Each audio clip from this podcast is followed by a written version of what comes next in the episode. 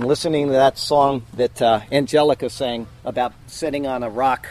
King David knew how to stir our souls the way he wrote and the way that he's blessed us with his knowledge of his understanding of his own depravity and how he could only reach out to God and have God set him on that high place. And it's really a wonderful thing to know. I just am so thankful for the gift of Jesus Christ, which came from a loving creator. I can't get beyond it. Anyway, we'll get into the sermon now. Today we're going to speak on Genesis 3, verses 7 through 13, and I title it Naked and Exposed. Our last sermon, which was 2 weeks ago, closed with this verse. So when the woman saw that the tree was good for food, that it was pleasant to the eyes, and a tree desirable to make one wise, she took of its fruit and ate. She also gave to her husband with her, and he ate. So before we go forward, let's go back just a little bit, back to chapter 2, where it says this, "Of every tree of the garden you may freely eat, but of the tree of the knowledge of good and evil you shall not eat, for in the day that you eat of it, you shall surely die." A question needs to be addressed today, and it needs to be answered before we can move on.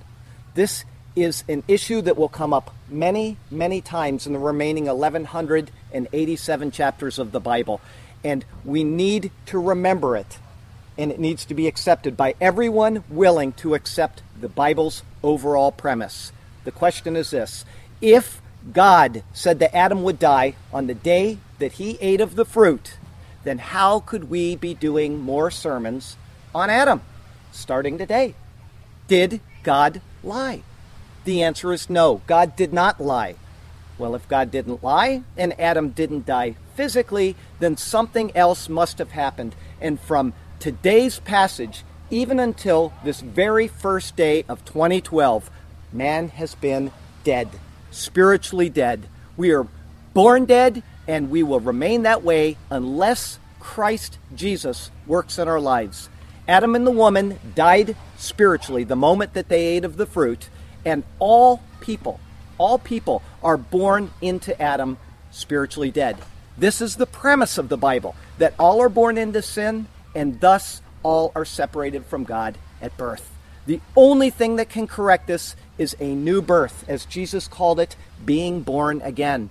Paul, in the book of Romans, explains this. Now, although he's writing about the law of Moses, the same premise applies to Adam and the woman. What shall we say then? Is the law sin? Certainly not. On the contrary, I would not have known sin except through the law. For I would not have known covetousness unless the law had said, "You shall not covet." But sin, taking opportunity by the commandment, produced in me all manner of evil desire. For apart from the law, sin was dead.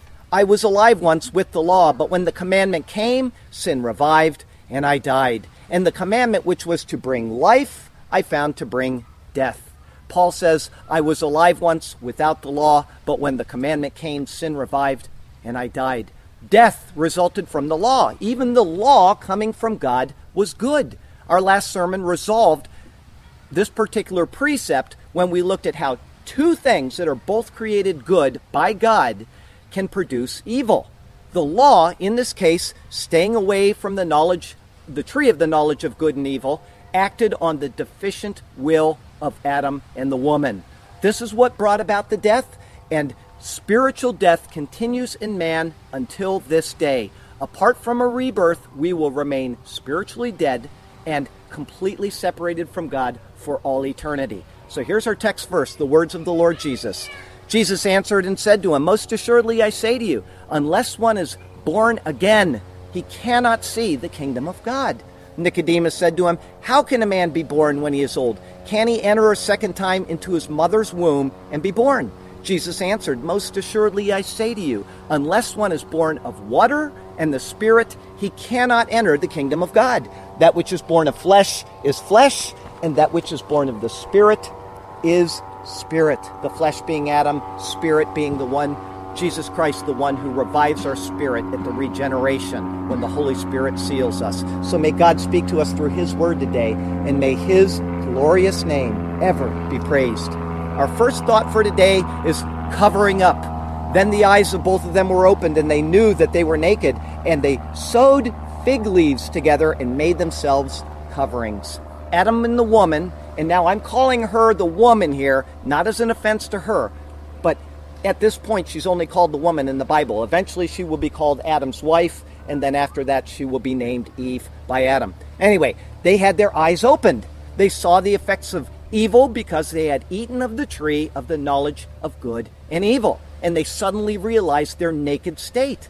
They knew what it was to feel shame, and they tried to hide the shame that they felt. They did this by sewing fig leaves together. There are several things that we can deduce from this one single verse, and deeds are the focus of all three aspects. The first aspect is that they realized their sin because of their deeds. They had been given the law by God, and they had disobeyed it. Paul, speaking of the law of Moses, said the following. I'm using his logic in a way comparable to what Adam did, just as I did a minute ago. As many as have sinned in the law will be judged by the law. For not the hearers of the law are just in the sight of God, but the doers of the law will be justified.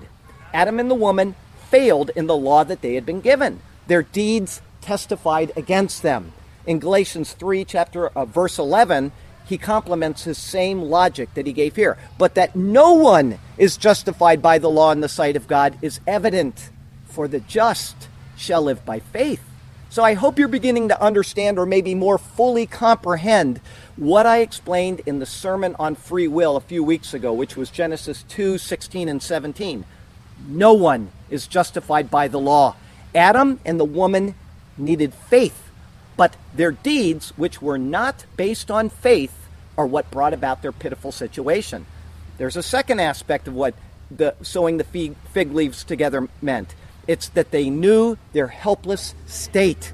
They relied on their deeds to make them to be like God. But even though this did occur, in one aspect they became like God to know good and evil, it also made them less like God in another way. Their spiritual death at that moment and their works testified against them. And this is amazingly similar to what Jesus says to the dead church, the Laodicean church, in Revelation chapter 3. Follow along and see if you see the parallel.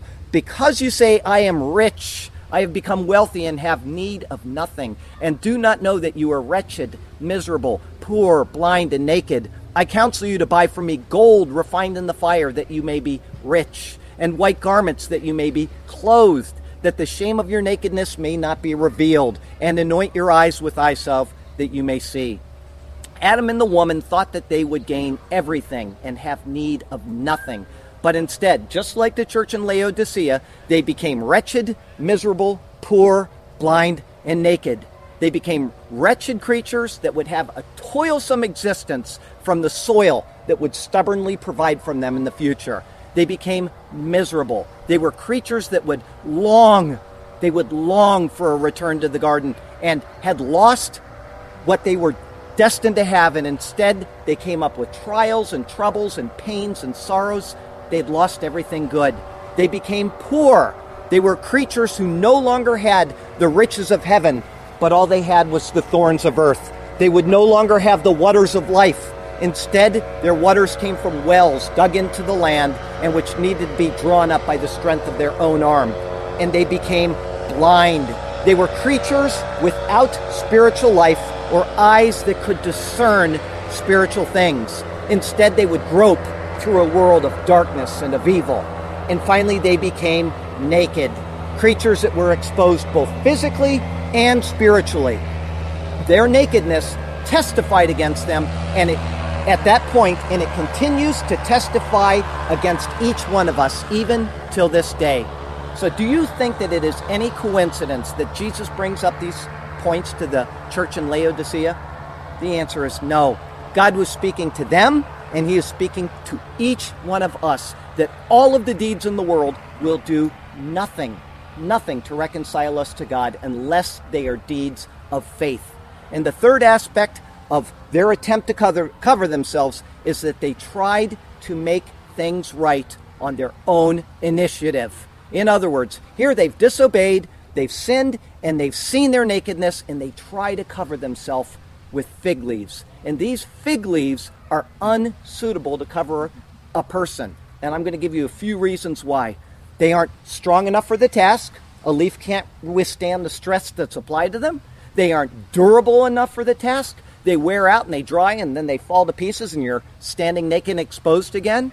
And they are not protective enough for safety because the material is not user-friendly for the hardships that we are going to face. And each of these points parallels our own deeds when we try to obtain God's favor. Here we are, we're working our deeds and we're trying to obtain God's favor instead of relying on faith. They aren't strong enough to cover our sins. Our deeds cannot hold up to the consequences of sin. They aren't durable enough for the task.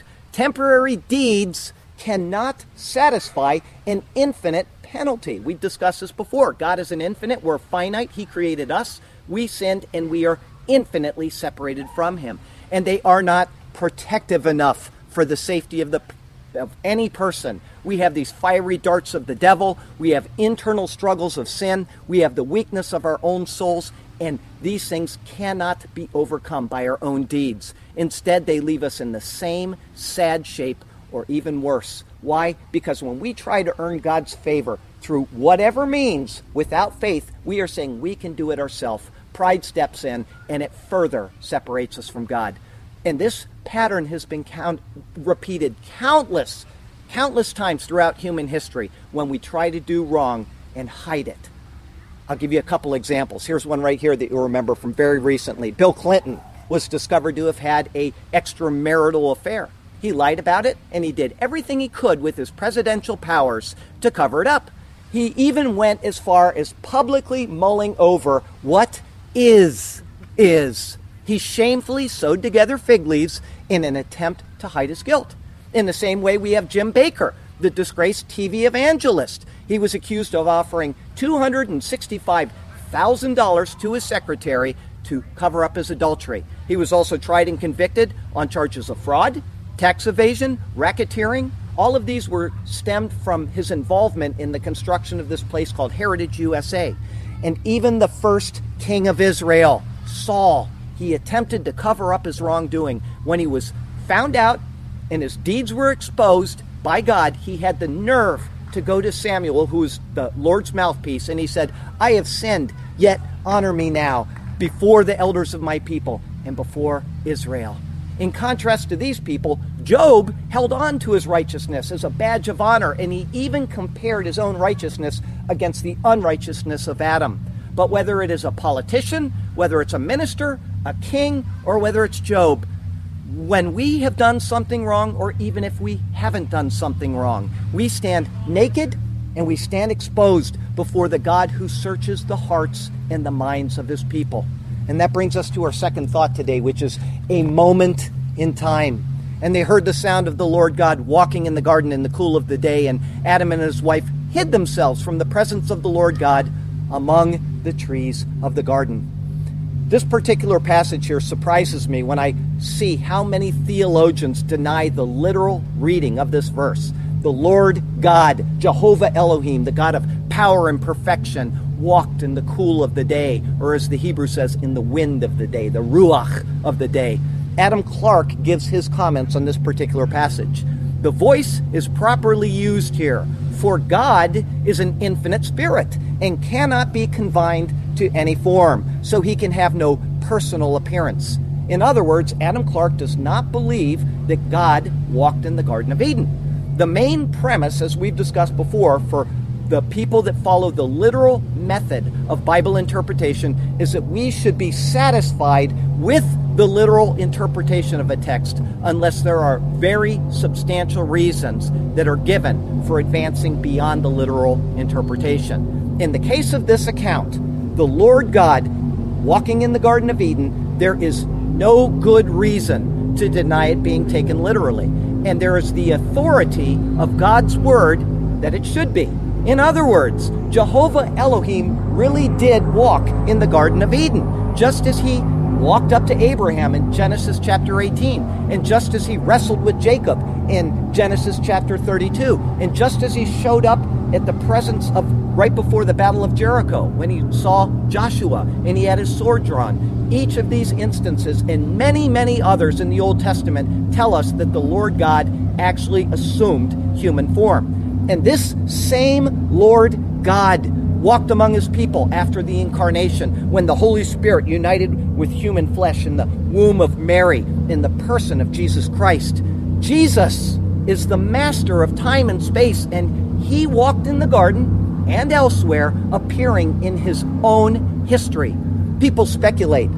As a matter of fact, I had this question in my Bible class just a few weeks ago. They speculate on how long it was before Adam and the woman actually ate of the fruit in disobedience. One Jewish commentary gives a timeline of the entire history of Jewish history, biblical history, all the way through Judaism. You can go online and you can go to any day of the year, click on it, and it will tell you everything that has happened in history at that time. Now, my answer to that question was it probably wasn't very long. This Jewish commentary says this: on the very day that he was created, man committed the first sin in history, transgressing the divine commandment not to eat from the tree of the knowledge of good and evil.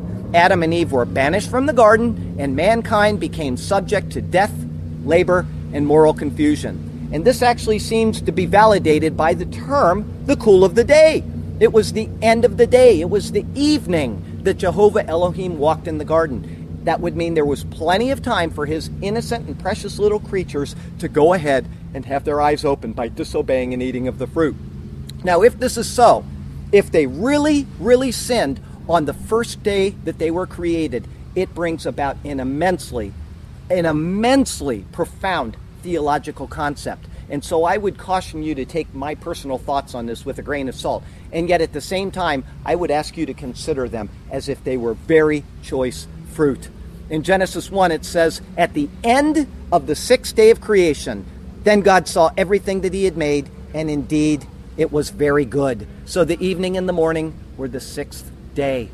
If Adam fell before the end of the sixth day, and everything was very good, or tov meod, on the sixth day, then God's plan included his creatures to be complete and not lacking knowledge by the end of the sixth day.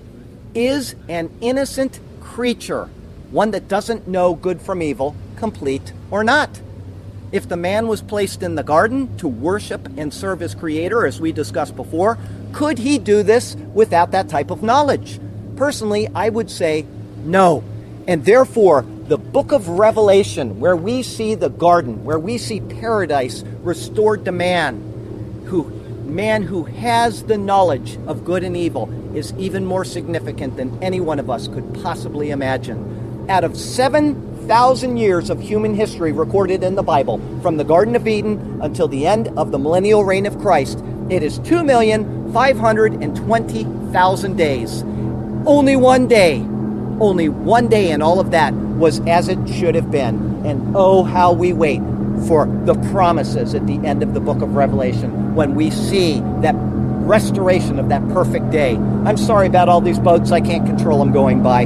Anyway, I think also that this concept of Adam sinning on the first day of creation is supportable by God's entering his rest on the seventh day. God rested from his labors on that day, and the purpose of man was to enter God's rest. Remember, it says he put the man in the garden. He rested the man in the garden. Because this is so, it makes complete sense that he would have been expelled from the garden before the seventh day. Only when the fullness of time had come, when Jesus Christ was crucified and resurrected, was man allowed to again enter God's rest. As it says in Hebrews 4:3, for we who have believed do enter that rest. That Adam and the woman fell on the sixth day of creation is also supportable by the comment in Revelation 13, verse 8. All who dwell on the earth will worship him, meaning the devil, whose names have not been written in the book of life of the Lamb slain from the foundation of the world. Jesus Christ, the Lamb of God, was slain from the foundation of the world. Sin is what necessitated the death of the Lord. And therefore sin occurred at the foundation of the world, known to us as the 6 days of creation. We look around us and we see death, we see troubles, we see trials and misery, we see pain, we see all of the tragedies around us. But God sees a plan that will bring many sons to glory, and one which is worth the cost to have creatures that can appreciate the greatness of his marvelous plan. Never, never underestimate the glory of what God has done and what he is continuing to do in this ongoing bubble of what we call time and space. And that brings us to our third thought today, hiding away. Then the Lord God called to Adam and said to him, "Where are you?" So he said, "I heard your voice in the garden, and I was afraid because I was naked, and I hid myself." And he said, "Who told you that you were naked? Have you eaten from the tree which I commanded you that you should not eat?" I got to tell you, man, oh man, nothing has changed in 6,000 years. The Lord called out to Adam, "Adam, hello, Adam, where are you?" Of course he knew where Adam was, but he was drawing him out in a tender manner, just like a parent would do with a wayward child. Jeremiah asked this particular rhetorical question from the Lord. "Can anyone hide himself in secret places, so I shall not see him, says the Lord? Do I not fill heaven and earth, says the Lord?" The great king of Israel, David, tried to hide his own sin after having slept with Bathsheba, committed adultery with her, and then having her husband Uriah killed. So let's take a couple minutes and read this, and we're going to see some parallels between that account and what Adam did. "And the woman conceived, so she sent and told David and said, 'I am with child.' Then David said to Joab, who is the commander of the army, saying, 'Send me Uriah the Hittite.' And Joab sent Uriah to David. When Uriah had come to him, David asked how Joab was doing and how the people were doing and how the war prospered. And David said to Uriah, 'Go down to your house and wash your feet,' which means go down and enjoy yourself, and your wife is there, maybe enjoy her as well. So Uriah departed from the king's house, and a gift of food from the king followed him. But Uriah slept at the door of the king's house with all the servants of his lord, and he did not go down to his house. So when they told David, saying, 'Uriah did not go down to his house,' David said to Uriah, 'Did you not come from a long journey? Why did you not go down to your house?' And Uriah said to David, 'The ark of Israel and Israel and Judah are dwelling in tents, and my lord Joab and the servants of my lord are encamped in the open fields. Shall I then go to my house and eat and drink and lie with my wife? As I live and as your soul lives, I will not do this thing.'" You can see the righteousness of Uriah. He's a righteous man. He's knowing that his war mates are out in battle. The Ark of the Covenant is out in battle. And he is in Jerusalem on a mission. And he says, "I'm not even going to go home to my wife. I'm going to stay out with the soldiers here in the courtyard." That's the kind of righteous man that David had killed. "Then David said to Uriah, 'Wait here also, and tomorrow I will let you depart.' So Uriah remained in Jerusalem that day and the next. Now when David called him, he ate and drank before him, and he made him drunk." David is trying to get him drunk so that he's going to, maybe be a little more disposed to going home to his wife. And the reason why he's doing this is because David got Bathsheba pregnant, and he wants to cover it up. If he doesn't go home and sleep with his wife, then his wife is an adulterer and she will be stoned. So this is what David is trying to do here. "Where was I? And at evening he went out to lie on his bed with the servants of his lord, but he did not go down to his house. In the morning it happened that David wrote a letter to Joab and sent it by the hand of Uriah," his own execution order he's going to carry back to the battlefront. "And he wrote in the letter saying, 'Set Uriah in the forefront of the hottest battle and retreat from him, that he may be struck down and die.' So it was while Joab besieged the city that he assigned Uriah to a place where he knew there were valiant men. Then the men of the city came out and fought with Joab, and some of the people of the servants of David fell, and Uriah the Hittite died also." And we'll go down just a little further. It says, "When the wife of Uriah heard that Uriah, her husband, was dead, she mourned for her husband. And when her mourning was over, David sent and brought her to his house, and she became his wife and bore him a son. But the thing that David had done displeased the Lord." Do you think so? David tried to cover up his sins with fig leaves, but the Lord knew what happened. Instead of working wickedness and trying to hide our shame behind foliage, Paul gives us a much better way of handling these type of things in the book of Romans. Let us walk properly as in the day, not in revelry and drunkenness, not in lewdness and lust, not in strife and envy. You can see David written all over this. But put on the Lord Jesus Christ and make no provision for the flesh to fulfill its lusts. Because what David did here is so intricately tied with what Adam did in the garden, we're going to go back and we're going to read a little more of this account and see the comparison. Then the Lord sent Nathan to David. Nathan is the king's prophet. Right here, can't you hear the Lord calling out to Adam? Adam, where are you? Adam. But this time it's the great king of Israel. David, David, where are you? Oh, David. And he came to him and he said to him, this is Nathan the prophet speaking to David. There were two men in one city, one rich and the other poor. The rich man had exceedingly many flocks and herds, but the poor man had nothing except one little ewe lamb, which he had bought and nourished, and it grew up together with him and with his children. It ate his own food and drank from his own cup and lay in his bosom, and it was like a daughter to him. And a traveler came to the rich man, who refused to take from his own flock and from his own herd to prepare for the wayfaring man who had come to him. But he took the poor man's lamb and prepared it for the man who had come to him. David listened intently to this account. It's a parable about his own sin as was given to him by Nathan the prophet. He was the king and he was the one to judge legal cases. As he sat and listened, he was not cluing in to what his own prophet, the mouthpiece of the Lord, was trying to tell him. Who else would he be talking about? But just like Adam, he was secretly hiding in his own little garden. He was naked, he was covered in fig leaves, just like his first father. And just like the garden, the woman that he had conspired with was securely hidden with him behind the walls of his palace. Oh yeah, Zion, it's a nice and comfortable place and the Lord doesn't see a thing. But the Lord found Adam, who was hiding in Eden, and the Lord found David, who was hiding in Zion, the city of David. The Garden of Eden means the garden of delight, and Zion means a parched place. From one extreme to the other, the eyes of the Lord run to and fro through the whole earth to show himself strong on behalf of those whose heart is loyal to him. And we come to our fourth thought today, passing the buck. Then the man said, "The woman you gave to be with me, she gave me of the tree, and I ate." I get to do this a lot. Whenever I'm found out for some little misdeed, I simply pass the buck onto my beauty over there. It's all Hidiko's fault. Can't you see it? She made me do it. The little devil.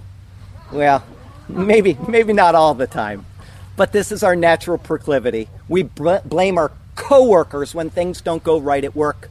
We blame our brother or our sister when mom finds out something bad that we did. We blame McDonald's for making the coffee too hot when we stupidly drop it on ourselves and burn ourselves.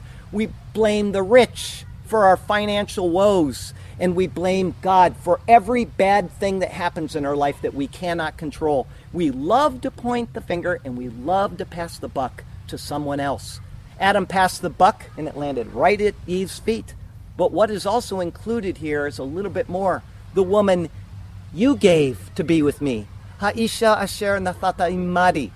Adam passed the buck and it landed right at Eve's feet. Right?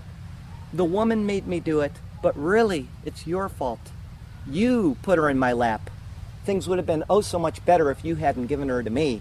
I would have been better off with the GTO with chrome bumpers and some fishing pole attachments, right?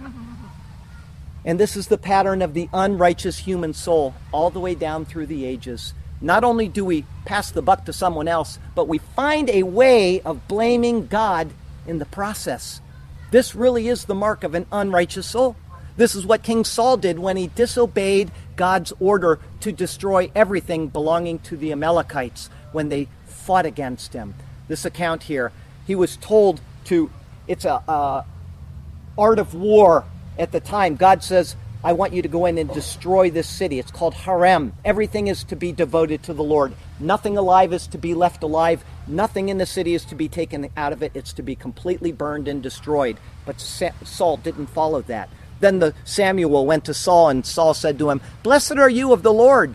I have performed the commandment of the Lord." But Samuel said, "What then is this bleating of sheep in my ears and the lowing of the oxen which I hear?" And Saul said, They have brought them from the Amalekites, for the people spared the best of the sheep and the oxen to sacrifice to the Lord your God, and the rest we have utterly destroyed. Saul passed the buck on to God. I did it because it's what God would have wanted. But this unrepentant attitude, after being found out, the attitude which is so similar to Adam passing it on to Eve, wasn't at all like King David. How could God call David a man after my own heart, even after he committed adultery and then murdering the husband? Let's continue with the trial of David before the Lord. So David's anger was greatly aroused against the man, and he said to Nathan, "As the Lord lives, the man who has done this shall surely die, and he shall restore fourfold for the lamb, because he did this thing, and because he had no pity." Then Nathan said to David, "You are the man. Thus says the Lord God of Israel, I anointed you king over Israel, and I delivered you from the hand of Saul. I gave you your master's house and your master's wives into your keeping, and gave you the house of Israel and Judah. And if that had been too little, I would have given you much more. Why have you despised the commandment of the Lord to do evil in his sight? You have killed Uriah the Hittite with the sword. You have taken his wife to be your wife, and you have killed him with the sword of the people of Ammon." And that brings us to our fifth thought today, kicking the can. Most of you have probably heard the term kicking the can down the road. We use this to say that somebody's getting blamed for something, just turns around and blames somebody else. In the world's first case of kicking the can down the road, the woman taught us how to do it. Women have given us other firsts as well. I did some tedious research on the internet and elsewhere, and I found 7 women who accomplished wonderful firsts. Betty Nesmith Graham invented liquid paper. 16th century noblewoman Lady Mary Wortley Montagu discovered the smallpox vaccination. Helen Grenier invented the first bomb-diffusing robot. Sarah Blakely, comedian turned entrepreneur, invented Spanx. In her case, I'm not sure if she ever left the field of comedy. Margaret Knight invented paper bags. Now, Margaret Knight did not invent paper, and Margaret Knight did not invent bags, but Margaret Knight did invent paper bags. And Marian Donovan invented disposable diapers, which now clutter up landfills all over the world. And one more, Hideko Garrett invented a workable method of turning a completely helpless soul into an effective dishwasher and a marginal husband. All are notable firsts. Women accomplished all of these notable tasks, but our first mother, Eve, gets sole rights to kicking the can down the road. And the Lord God said to the woman, "What is this that you have done?" The woman said, "The serpent deceived me, and I ate." Now, Adam was very, very careful to assign blame directly to Eve and indirectly to the Lord. But Eve, without missing a single beat, turned around and blamed the serpent. Paul made sure to note, though, in the New Testament that kicking the can only goes so far. For Adam was formed first, then Eve. And Adam was not deceived, but the woman, being deceived, fell into transgression. I appreciate Paul reminding me of this, because by the time we get to 1 Timothy, which is 55 books down in the Bible, it can be very tough to keep these things in order. In all seriousness, though, the pattern has remained pretty much interrupted since it first occurred. It is so easy to pass the buck, and it's so easy to kick the can down the road, and it is very rare when someone will own up to their own failings. In the case of King David, what did he do when he was confronted with his transgressions? He stood fast and he took the heat. So David said to Nathan, "I have sinned against the Lord." And Nathan said to David, "The Lord has put away your sin. You shall not die. However, because by this deed you have given great occasion to the enemies of the Lord to blaspheme, the child who is born to you shall surely die." Then Nathan departed to his house. Yes, sin has consequences, and David paid for them in his family and in the many trials that he faced later in his life. But because of his repentant heart and the depth of his emotions when he was confronted with sin, God favored him. The 51st Psalm, which we've read several times here, is David's heartfelt acknowledgement of his own misdeeds, and it has filled the souls of people for over 2,700 years with a deeper understanding of the type of person that God rejoices over when he deals with the sons of men. When we sin, we want to be like David. We want to be strong enough to admit our sin and then to not attempt to cover it up with fig leaves or try to assign the blame to somebody else when we're found out. Rather, let's just simply and openly acknowledge our sins. And I'm going to leave you with this final thought from the book of Hebrews today. And there is no creature hidden from his sight, but all things are naked and open to the eyes of him to whom we must give an account. The woman was enticed and she ate of the fruit. She passed it on to Adam and he ate as well.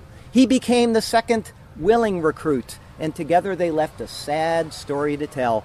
Their eyes were opened to their exposed state. They realized that life and sin just ain't so great. They sewed together figs to hide their shame and made coverings that just wouldn't suffice. The Lord questioned them about their hiding game, and they realized that sin just ain't so nice. "Where are you?" called the Lord, though he already knew. "I was hiding because I realized something wasn't right. I was afraid to answer. I'm naked. Yes, it's true. And so I hid myself like a shadow in the night." "Who told you that you were naked? What is this that you did do? Have you taken of the fruit which I told you not to eat?" "It was the woman who did it, the one made by you. She told me of its yumminess and how it was so sweet. I thought it would be so good, but I guess I paid the price. I'm beginning to see that sin really just ain't so nice. Woman, what is this thing that you have done? Traded life under the heavens for life under the sun." "Oh, my Lord, it was the serpent. He deceived me and I ate, and now I'm seeing that life in sin just ain't so great. Oh, God, that we could take it back and undo what we have done. Life was wonderful under the heavens, but it's terrible under the sun. What can we do to make things right? Where can we turn to be healed? How long will we be cast from your sight? How long until the grave is unsealed? I have a plan, children, but you'll have to wait. Many years toiling in the sun and in the heat. But I will someday open wide heaven's gate when my own son, the devil, will defeat. I will send my own son, the devil, to defeat."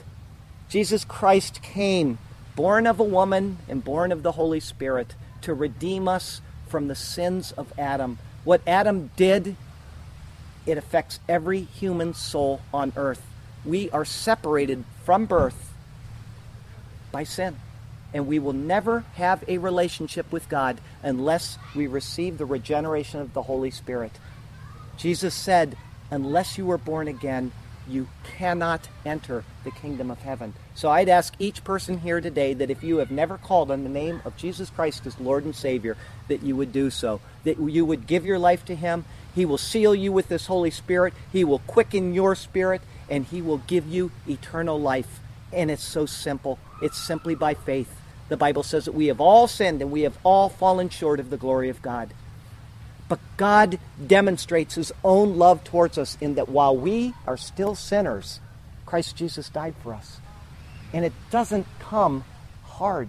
It comes very easily. It says that if you will call on the name of the Lord, if you'll believe in your heart that God raised him from the dead, that you will be saved. Why? Because he never sinned, and the wages of sin is death. He came out of the grave to prove that he didn't sin and that he also has the ability to give you new life. So take that to heart. Understand what God has done is a perfect plan, even from the fall of Adam all the way through until the very end. He is in control of these things, but he leaves the choice up to each one of us. Heavenly Father, if there is a person here today that is not right with you, that has not called on the name of Jesus Christ as Lord and Savior, I would ask that you have them do that today, that they would call on his glorious name and would give their souls to him. He will tenderly take care of them until the great day when he gives us all things restored in the new Garden of Eden, the paradise of God, which is coming down out of heaven. We look forward to that day. We love you and we praise you, and we thank you for the opportunity to preach your word and now to have communion together. And Lord, thank you for every good blessing which is in Jesus Christ our Lord. Amen.